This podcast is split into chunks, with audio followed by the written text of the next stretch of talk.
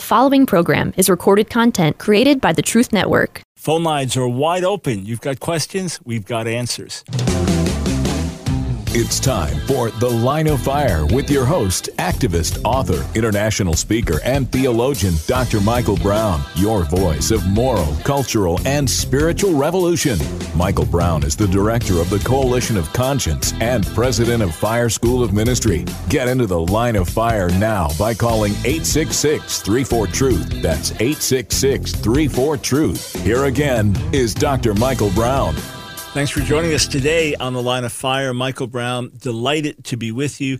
Happy to take your questions on all subjects that relate in any way, shape, size, or form to the line of fire broadcast. You can follow up on previous discussions we've had or ask questions completely unrelated to what we're talking about as long as it's time with our subject matter. 866 34 Truth, 866 348 7884. The earlier you call in, better chance we have of getting your call. And we start, let's go to the West Coast. Casey in Los Angeles, welcome to the line of fire.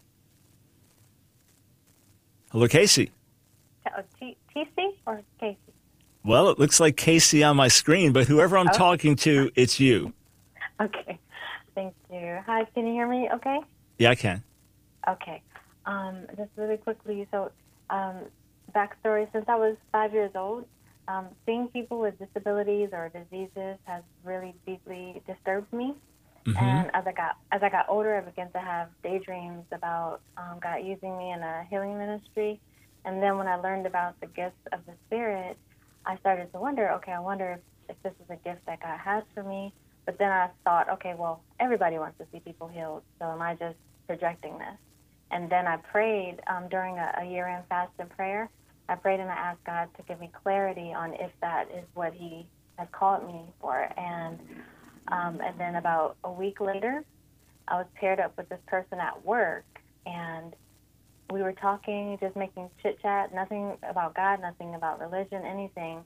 And he just stopped all of a sudden and said, uh, "Excuse me, this is this might sound weird, but do you believe in the gifts of the Spirit?" And I said, "Yes." And then he said, "Okay, because the whole time I've been talking to you, I'm just the Holy Spirit is just giving me this this uh, these visions of of, uh, of God working in a healing ministry through you, like a, a major healing ministry, healing multitudes through you." And um, but then then he said one thing at the end that made me question it. He said, "And also a prophetic ministry."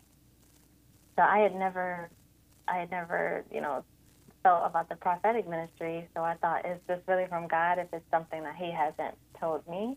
Mm-hmm. So that's my question. Yeah, so- I? Okay. Yeah, so so a few things. One, we know God's heart of compassion for the sick, for the hurting, and we know that He urges us to seek Him and to pray, and and to to lay hands on the sick. So, uh, first, I I would do my best to open myself up to the Lord, meditate on scriptures about healing, and whether you have a specific gift or not, look for opportunities to minister to the sick. Uh, ask for the Lord to provide opportunities for you to pray for the sick or see if you can get close to people that God really uses in this way. So, whether there's a specific gift or not, it's certainly a good thing to want to see people healed. It's certainly a God thing in harmony with Scripture, right?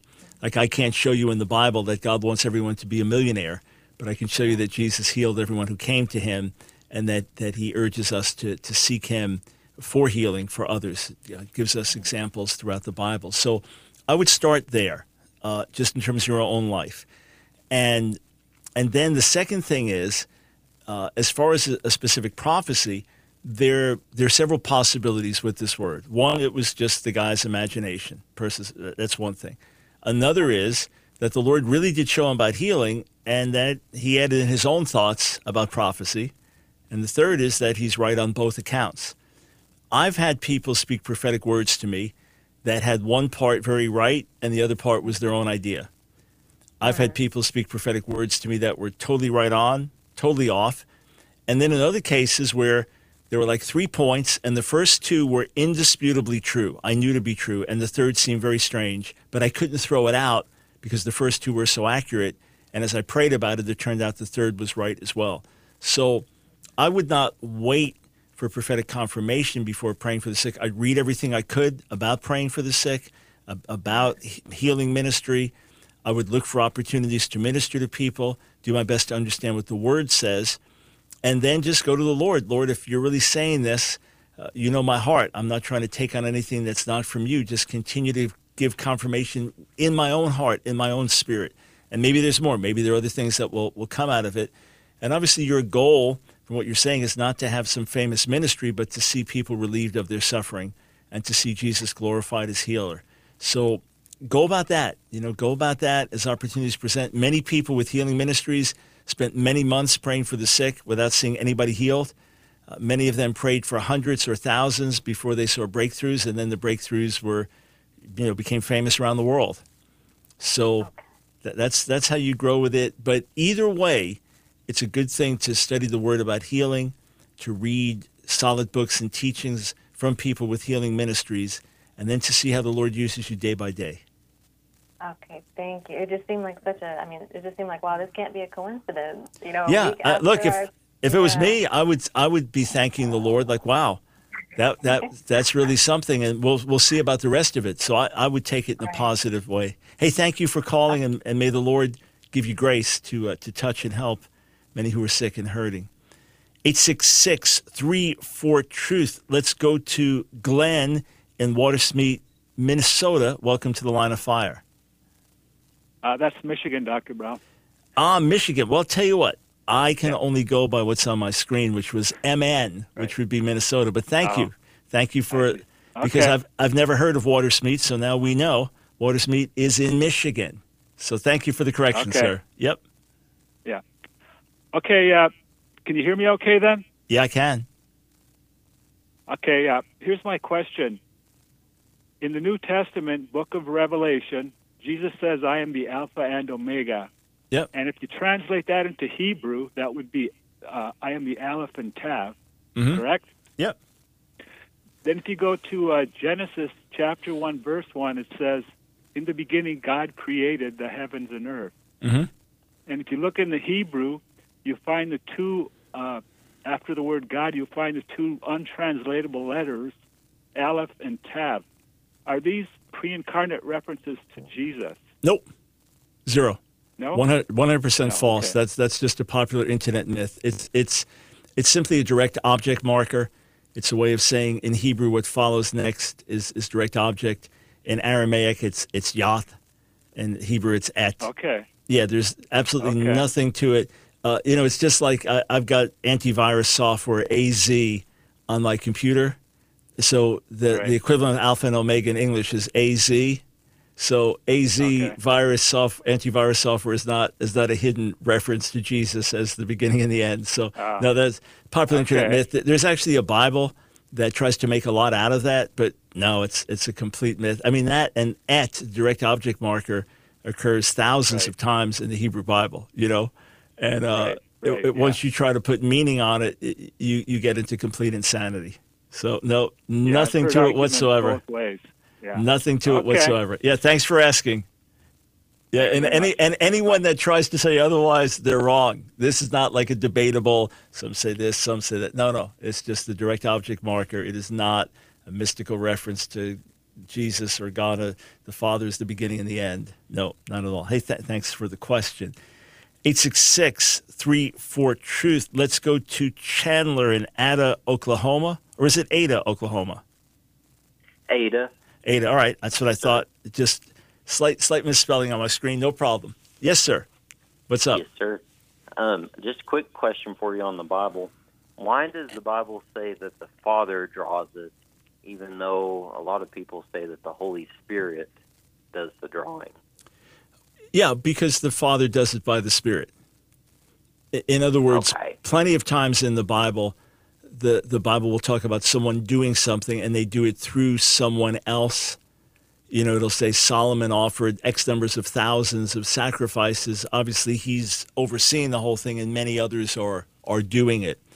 Yeah, so no one can come to God unless the Father, no one can come to Jesus unless the Father who has sent him draws him. And how does he draw people? Well, we see elsewhere, even in John's Gospel, that he draws by the Holy Spirit. So Yeah, it's just just how he does it, and it's it's not it's not a contradiction. And it, again, we're dealing with one God on top of all of this. But yeah, the Father draws people by the Spirit. Okay. And can I? I have just one more. No, go ahead. Okay? That was that was a quick one. Go ahead. Sure. Um, in First Thessalonians, I think it was in chapter five. It talks about how you know. I think it was Paul praying that your whole body and soul and spirit be preserved unto the coming of our Lord. What sometimes the Bible it seems that the Bible distinguishes spirit from soul, and other times it seems it seems it interchanges both words. But You're I mean, they're two different Greek words, pneuma and psuche. Yep. So what's the difference between them? Right. So he prays in 1 Thessalonians 5:23 that God would wholly sanctify us, spirit, soul, body, in that order. Hebrews 4:12 talks about the division between soul and spirit. Right. So so technically there is a distinction. In other words, technically you can analyze human beings as tripartite. So spirit, soul, body. But elsewhere, you're absolutely right, there's interchangeability. Elsewhere, spirit or soul can stand for the inner being, and then the body is the outer being. So sometimes the Bible speaks of us in a bipartite way that we're physical and we're spiritual. There's the outer man and the inner man. Other times it dissects us in further detail and says spirit, soul, body. Look, there are other texts that talk about spirit, heart, mind, soul. You know what what exactly is being mentioned. What's what are the differences? But again, they can be used in a broad sense, somewhat interchangeably, or they can be used in a technical sense, in which case there are differences. And that's what you find in Hebrews 4:12 or 1 Thessalonians 5:23. So, broadly speaking, we are physical beings and spiritual beings. Now, when you dissect our spiritual being more, you understand that we are spirits and souls. You know, some would say we are spirits, we have a soul, we live in a body. Some would explain it like that. That's a bit of an oversimplification, but that's the further language. So, yes, sometimes they're used interchangeably, but when used more technically, the spirit is our innermost being that is born anew and now connects directly with God. The soul has to do more with, with our consciousness, with our emotions, with our will. Uh, and then our physical body is the, the way through which everything is manifested and worked out outwardly. Hey, thank you for the questions.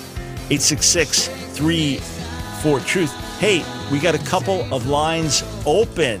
How's that? Give us a call now.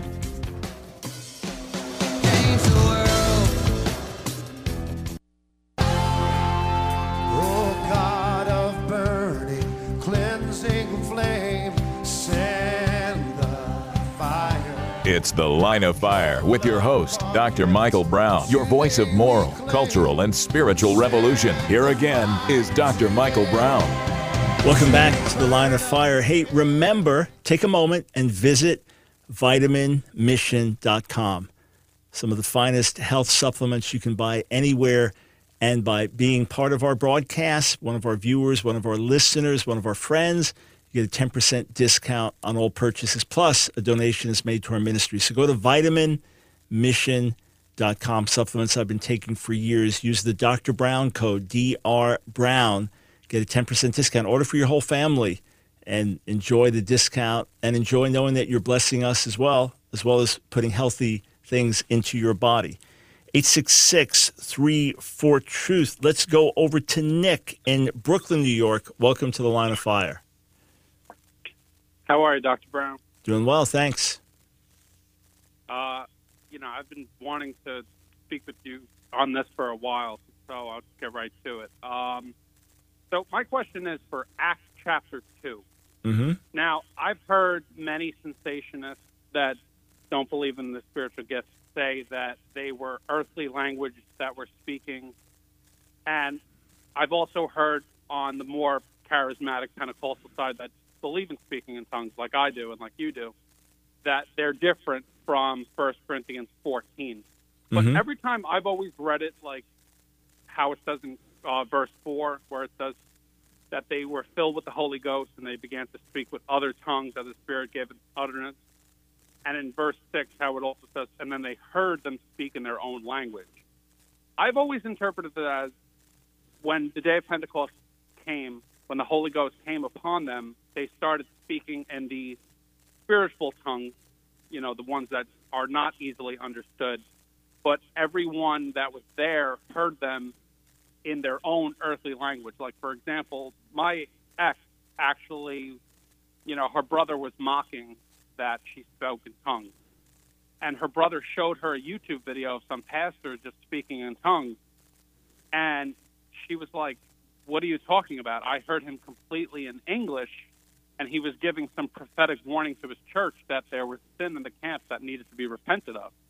And she didn't hear the tongue, she actually heard it fluently in English. And I always looked at Acts chapter 2 in similar fashion, where the apostles that were speaking in tongues didn't realize that they were speaking in, you know, the, the language of Right. the Thrace or the Arabians or whatever. They just heard, they just spoke in the spiritual tongues, and those that were listening heard it in the earthly languages. But those that mocked thought they were drunk because it sounded like gibberish. Right. So make any sense? Yeah, there there actually is debate about this. In other words, you're not the only one that's had that view. It's it's not my own view, but it's possible. One says there was a miracle of speaking, the other says there was a miracle of hearing, and some say that there was a miracle on both accounts. Now, why would some of the people think that they were drunk? And Peter references what you saw and heard. So were they jumping up and down with joy? Were they overcome and staggering around? I mean, there was something that gave some of the people the impression that they were drunk. Was it that what they were sa- saying sounded like gibberish to them? Uh, it's possible. But then wouldn't that violate Paul's guidelines in 1 Corinthians 14 that you don't want everyone speaking in tongues publicly for that very reason, that outsiders will, will think it's gibberish because it is not an understandable language. So most scholars and interpreters would say the miracle was in the speaking, that there were new languages given to them, hence the tongues of fire. It was God's way initially of broadcasting the gospel out to many nations supernaturally, and that the others, if they're not hearing it in their own language, and they're just wondering what's this guy saying, and, and the people were kind of overcome or acting in an unusual way, would give them a reason to to think they were drunk. However, your view is certainly not impossible. And again, there are other teachers who hold to it that the miracle was in the hearing. And I also Right. have heard of situations like that. For example, one of my friends, at the end of one of his messages, uh, finished speaking in English and then prayed in, in tongues. And there was a man there from the Philippines, and the Philippines has main language, but you have a lot of tribal dialects that are just spoken by small groups of people. And this man, who was not a believer, to his shock, heard a clear message about Jesus in his own tribal dialect and got saved. Now, my friend said, I think it was a miracle of hearing because, as far as I knew, I just spoke in tongues the way I normally did. So, was that what happened? It's possible. I don't think it's as likely, but it's possible. So you're you're not alone in holding to that, Nick. All right. All right, thank you. I appreciate it. Yep, you are you are very welcome.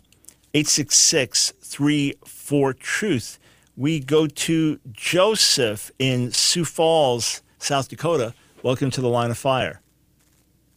Hi there, Dr. Uh, Dr. Brown. I appreciate your time. Uh, just one quick thing before I get to my question. I did actually find out with Koren, they actually are releasing a new version of their translation uh, with Rabbi Jonathan Sacks and a number of other scholars as well, just as a side note. Oh, the Cor- But, the uh, Koren Bible. It's it's not the the, new the, the new Israel Bible that just came out. That's um, is it about to come out or it has just come out? It's recently come out. It- Yeah, yeah, okay, it's right. Like ma- the Magerman uh, edition or something like that. Yeah, I I believe I believe I own it.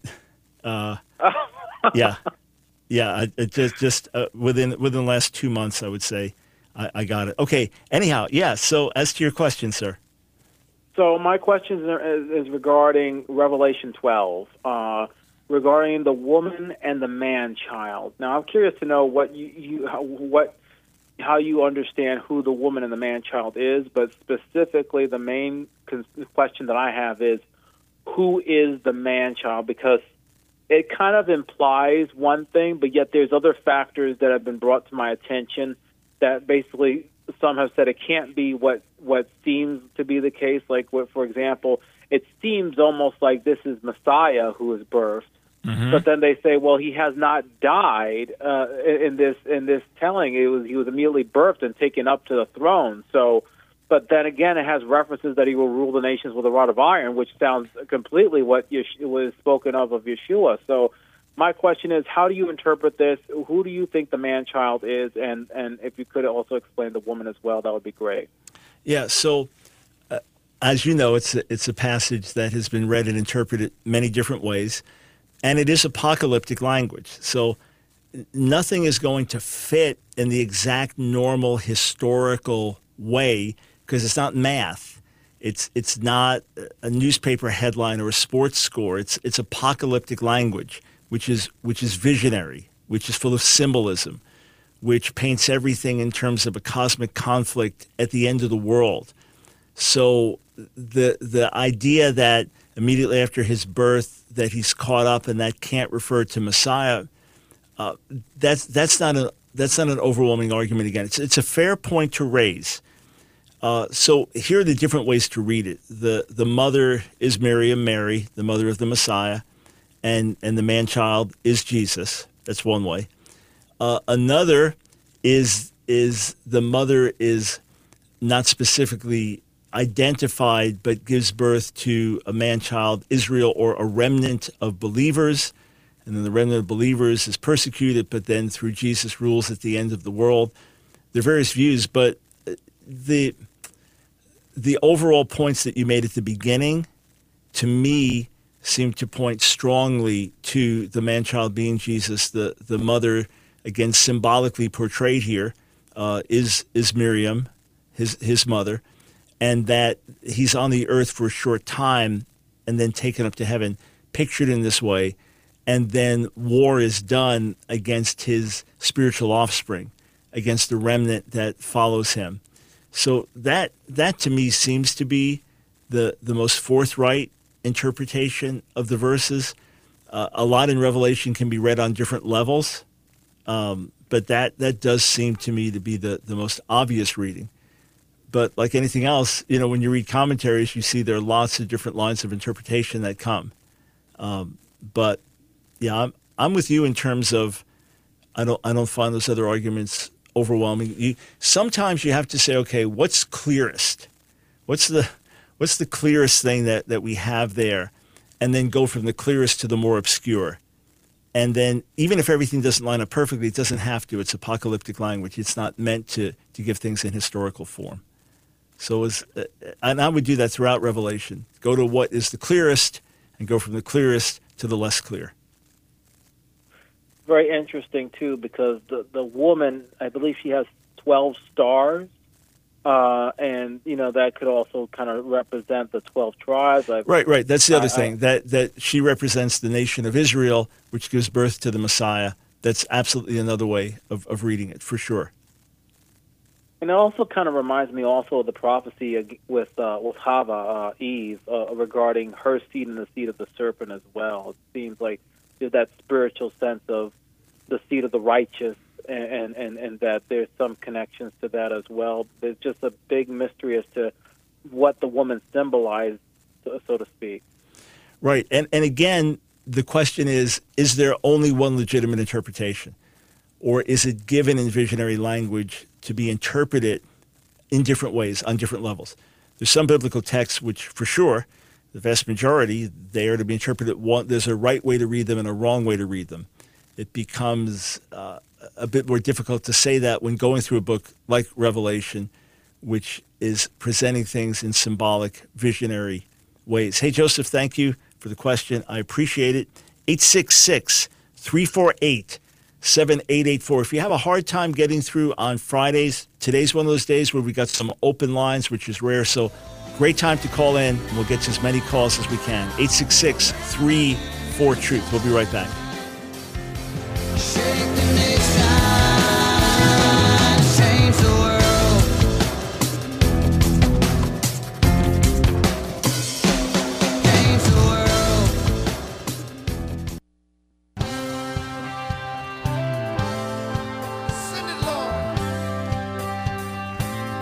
It's the Line of Fire with your host, Dr. Michael Brown. Get into the Line of Fire now by calling 866 34 Truth. Here again is Dr. Michael Brown. Welcome, welcome to the Line of Fire. Michael Brown, delighted to be with you today. Phone lines are open to take your calls at 866 348 7884. That's 866 34 Truth. And with that, we go to the phones, starting with Lee in Tehachapi, California. Welcome to the Line of Fire. Thank you for taking my call, Dr. Brown. You're welcome. Thank you for all that you do to bring clarity to the Word of God and save the world.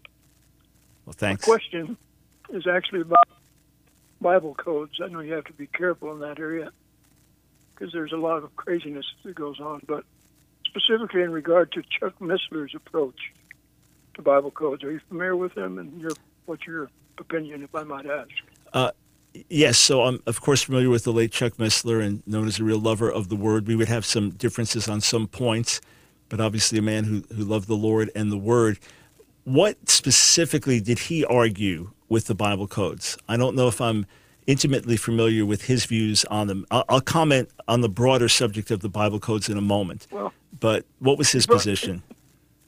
He brought some amazing facts out. I mean, he has a number of uh, videos on YouTube, which, bottom line, uh, certainly prove the fact that God was outside of time with what he was able to ascertain. Some were equidistant letter sequences, which brought forth specific words that were hidden in a encoded method in the Bible. Right. Others were the genealogy, genealogy from Adam to Noah, and in its original Hebrew meaning brought out an amazing statement in those names. Right. Um, Right. S- and others were had to do with combinations of seven that were so far beyond anybody's ability to, you know, to actually implant in there that he made it obvious that he came Right. from God. Right. That's so here, opinion. I mean, Yeah, so here are the challenges with that. We agree that the Bible is God's word. We agree that the Bible is uniquely inspired.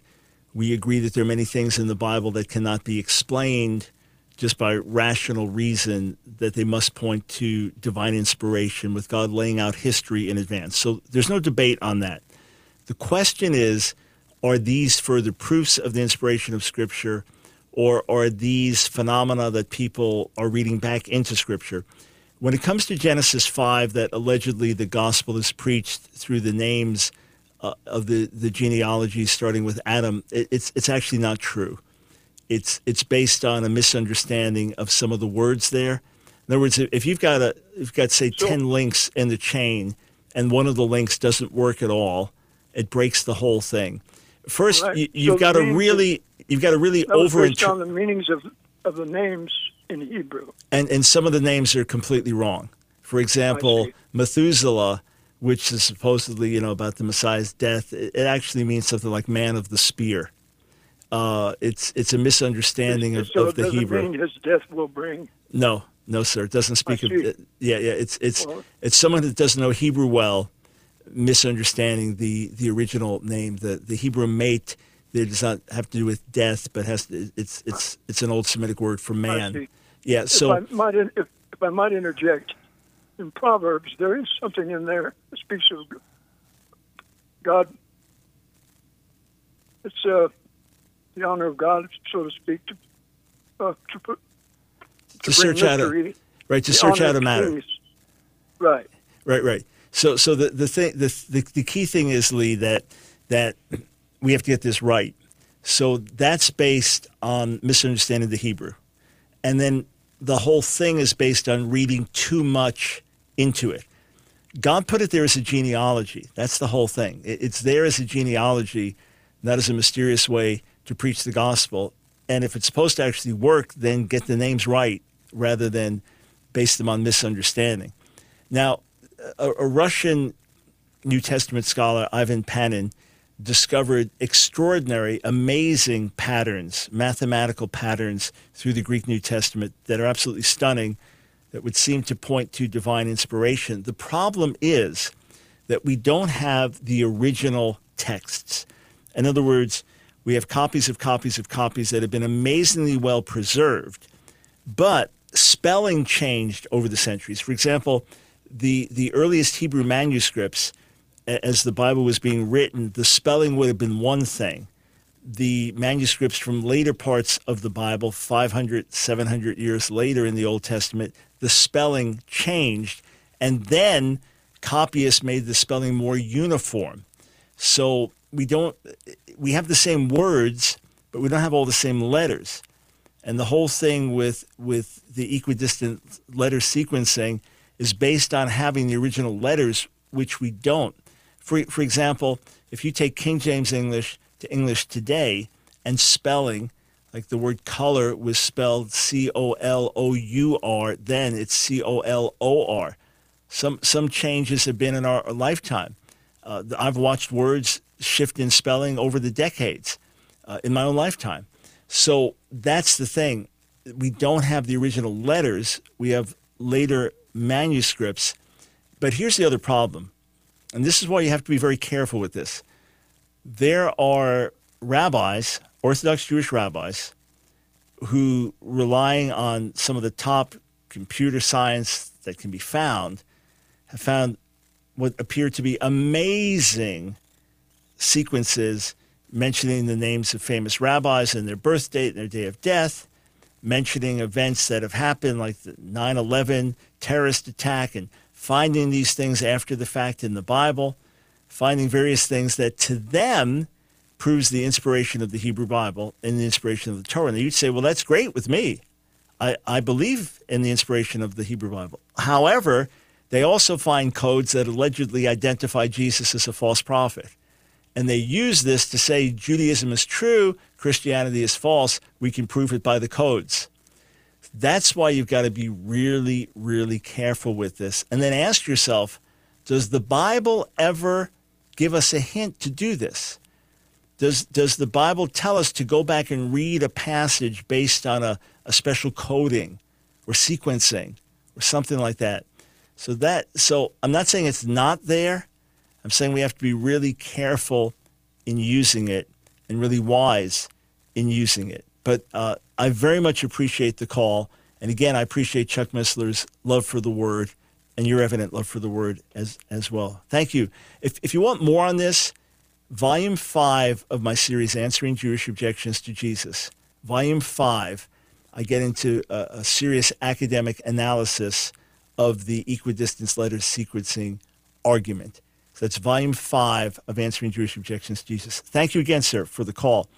866 34 Truth. We go to Patricia in Sonoma, California. Welcome to the line of fire. Hi, Dr. Brown. Thank you so much for answering my call, and I so enjoy your uh, weekly uh, radio show and YouTube videos. Well, thank you. You're welcome. Um, the reason I'm calling in today is a few weeks back on one of your Fridays, I asked you a question. Um, I I told you that I've been walking with with God, the Lord, for about 40 years and have not speak, spoken tongues this whole time and would like to. You directed me to Paul, I mean, Brian Parkman. Ah, okay. One of my colleagues, yeah. up- Yeah, on Facebook. Yeah. Yes, I've been trying to find him. I cannot.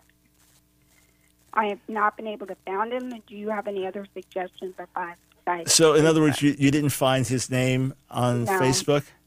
there was many other Brian Parkman, and that there was one that I thought might be.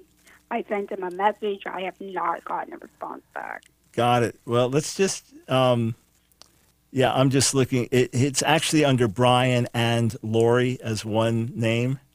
Oh, got you. Yeah. That makes a difference. Yeah, Brian and L O R I. Yeah, I know that. I- I just know he loves to minister to people and help them receive the, the Spirit and, and freedom in the Spirit. So, Brian and Lori So a bunch of people Perfect. tried to you did me. say her name, but you didn't have them put together. Yeah, So well, as as yep. My apologies. I'm looking at it now. So it's as one word, B R I A N and L O R I. Yes, you should you should find him from there, and, and hopefully he'll gladly uh, open the word with you, pray with you, and you come into a greater liberty in the spirit than you've experienced before. That is what my hope is. All right. Well, keep us posted, okay? I will. Thank you so much, Dr. Brown. You have a blessed day. Sure thing. God bless.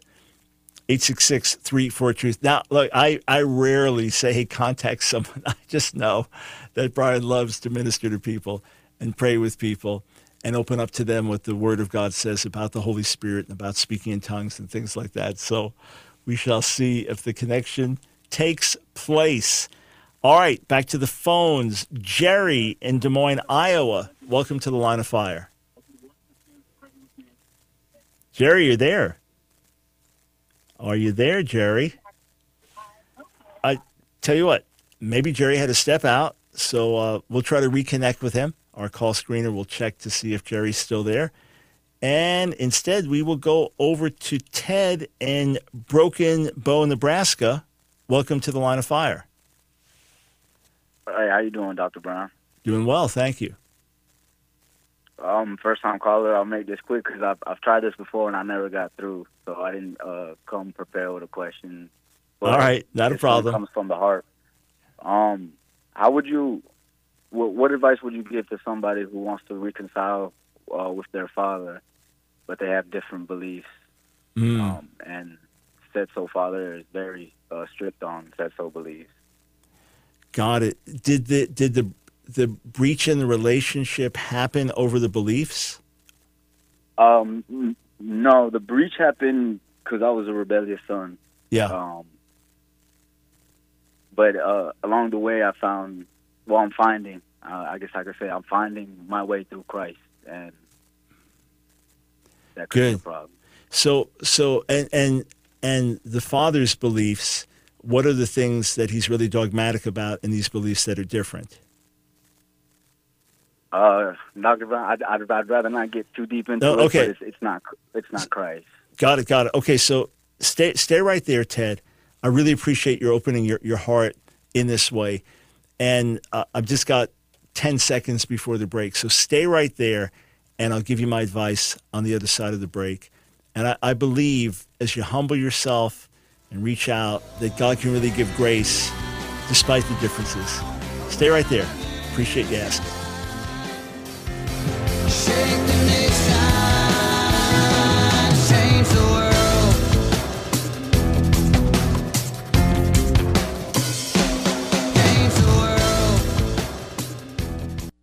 It's The Line of Fire with your host, activist, author, international speaker, and theologian, Dr. Michael Brown. Your voice of moral, cultural, and spiritual revolution. Get into the line of fire now by calling 866 34 Truth. Here again is Dr. Michael Brown. Thanks, friends, for joining us on the line of fire. All right, want to get back to, to Ted. So, Ted, what I would encourage you to do is to humble yourself as low as you can in reaching out to your dad and taking full responsibility for whatever you did as, as a rebel, however you hurt him. Uh, even if, let's say, it was 80% your fault and 20% his fault, you just take 100% responsibility for your fault be determined to get as low as you can and to honor him and to tell him that he is your dad and that you'd love to reestablish relationship. Now, if he starts to put up walls, then you can't stop that. If if he starts to say, "Well, unless you believe this or that, we'll never have a friendship," then you just say, "Hey, Dad, I just want you to forgive me for the things I did that were wrong, and I know God's forgiven me, and you're my dad. I'm going to honor you, and if the doors you change your heart at any moment, you know, any point, uh, I'm here. Here so you can contact me. And you put it back on him, and and if he pushes any buttons, any things that would normally provoke you, just be ready, you know, and just say, hey, I'm, I I know what I did was wrong, and I'm I'm not here to argue, you know, and and sometimes just the humility, the love, the change is enough to open the door again. And it could be the Lord uses you to, to lead your dad to really know Jesus. Um, Uh, doc, Dr. Brown, are there any scriptures you can recommend to to give me the strength of this? yes, I would. Go to First Peter chapter 5 and read in particular the first seven verses. Now, first, he's talking to elders first, right? But then he says to the younger ones, humble yourself, and God will give grace to the humble. Ted, what I learned over the years was the lower I got, the more I got blessed. That the lower I got and the more I took responsibility from, from my failings, even if somebody else had really hurt me. And I've been with people who really hurt me. And I reached out to them and said, How have I failed you or let you down? And that changed everything. So you just know that in God's sight, that the, I I don't mean grovel or do something silly, you know, but when you genuinely humble yourself, that his smile is on you, that he's saying, That's my boy. Good, good, that's my boy. And, and he will lift you up. There'll, there'll be a sense of joy and freedom that you get. So it starts off 1 Peter 5, 1 through 7. It starts off talking to the, to the elders and then to the younger men, and that we should all be clothed with humility. God gives grace to the humble. He resists the proud. And then it says in verse 7 casting all your anxiety on him because he cares for you. So your heavenly Father cares for you and, and knows the difficulty of the situation. So before you go in there, it's like, God, I'm worried. I'm, I don't know. I, it's going to hurt me if I get rejected. I, I don't want to open the. Cast that all upon the Lord, and, and He'll give you peace. Can I just pray with you, Ted? Is that all right? That would be great, Dr. Brown. Sure. Um, also read Psalm 133. So 1 Peter 5, 1 through 7, and Psalm 133, how God loves unity. So I know it's a spiritual concept there, but this is something very important to the Lord. Lord, we pray for Ted that you give him grace to humble himself and reconcile, and that you touch his father, that the relationship would be restored, and that both of them would walk together following Jesus. Thank you for your blessing, God. Amen. Hey, De- Ted, thank you for entrusting us with that question. Let us go to Sean in League City, Texas. You're on the line of fire. Hey, how are you doing today, Dr. Brown? Doing well, thanks. Good, good. Um, I had a question about, um, and and as far as evangelism goes, um, I've always, you know, and I know, like in my church, there's a big emphasis in, in a lot of the body of Christ, the charismatic body of Christ. We're we're pretty strong with that, but I got to thinking the other day uh, about, for instance, the Coptic Church uh, in Egypt or um, various places. Do you think that those guys were beheaded for witnessing on the street corner, or it was it because they were known for being Christians? They were simply Christians, from what I understand. In other words, in a hostile environment. Now, there are parts of Egypt where it's easier to be a Coptic Christian, and others where it's harder, but there, there's almost always discrimination. Many times, the, the lowest and worst of jobs are the only things that you could work. There's a lot of opposition to in many areas of society. Under President Sisi, there have been strong efforts to improve the state of the Coptic Christians, but they're in a difficult situation. There's always persecution, one way or another, over the years from more radical Islamic groups. And when you have crazed groups like ISIS being raised up, simply being a, a Coptic Christian is enough for you to get killed. Now, yeah, it could be that they were very well known for their witness. It could be they were simply known to be Coptic Christians. Either way, that was enough for them to be beheaded. Right, right. Well, do you think, uh, uh, just as far as like in the in the West, because when I read scriptures, and I, cause I've, I've kept this in mind, I'm trying to bring it back to my mind. 'cause I don't, I'm not trying to, I'm not down in evangelism or anything like that. But um, when I look at like Colossians four, five, and six, talks about walking in wisdom to those who are outside, redeeming the time, and uh, and that we might know how to answer each one. And then First Peter um, three fifth, I think it's three fifteen, just Mhm. Yeah. again a- answering people, not not so much beating my chest and telling everybody, you know, here, little because at one time I would witness to people, but my I, I would witness to people in the sense that I tell them the gospel, but my witness wasn't all that strong. Right, right. So, Sean, I, I think I, I think the issue is that you may be caricaturing evangelism as somebody standing on the street corner and yelling. Okay, all of us should be witnesses. All of us, in one way or another, are called to be witnesses. So, first, we live out our faith in front of the world. Right? It's not words or deeds; it's both. We live out our faith in a consistent way that when people see us, they know that we're followers of Jesus. It shouldn't be that they're around us for a year, and when we tell them we're followers of Jesus, like, What?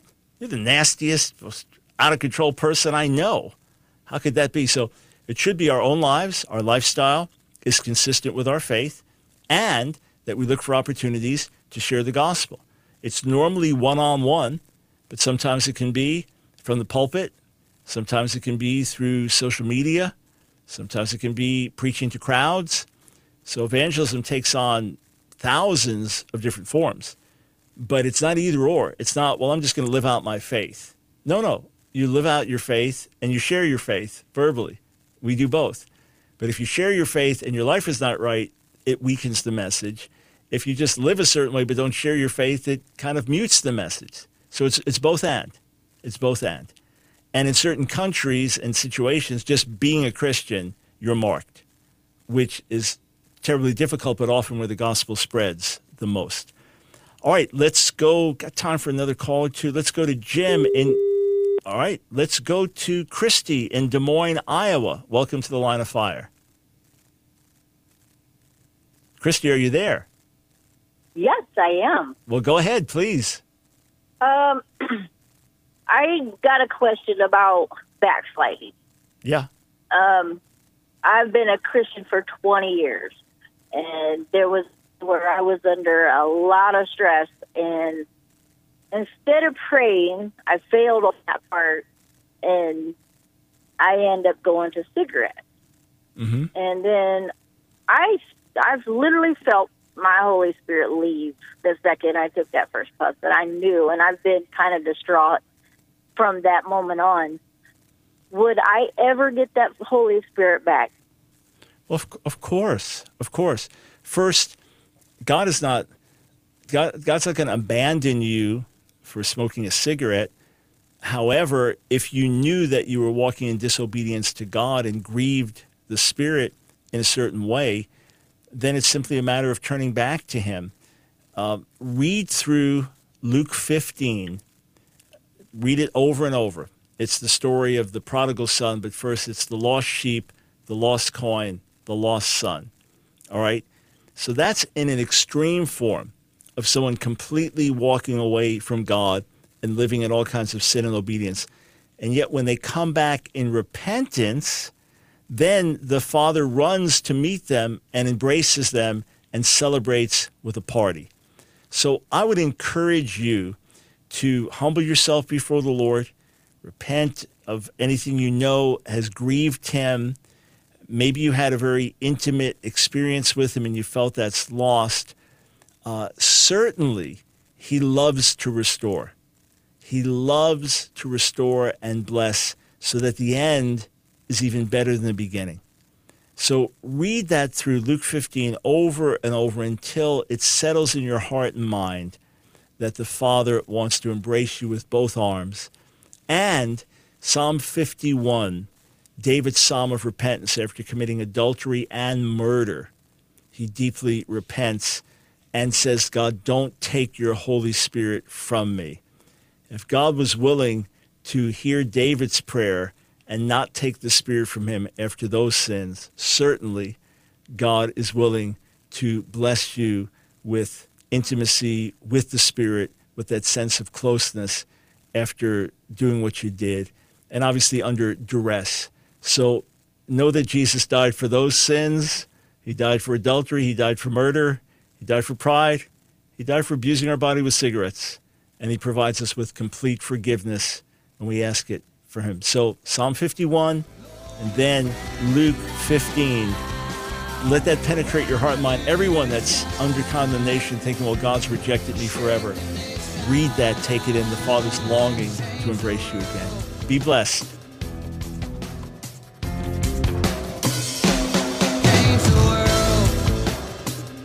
Another program powered by the Truth Network.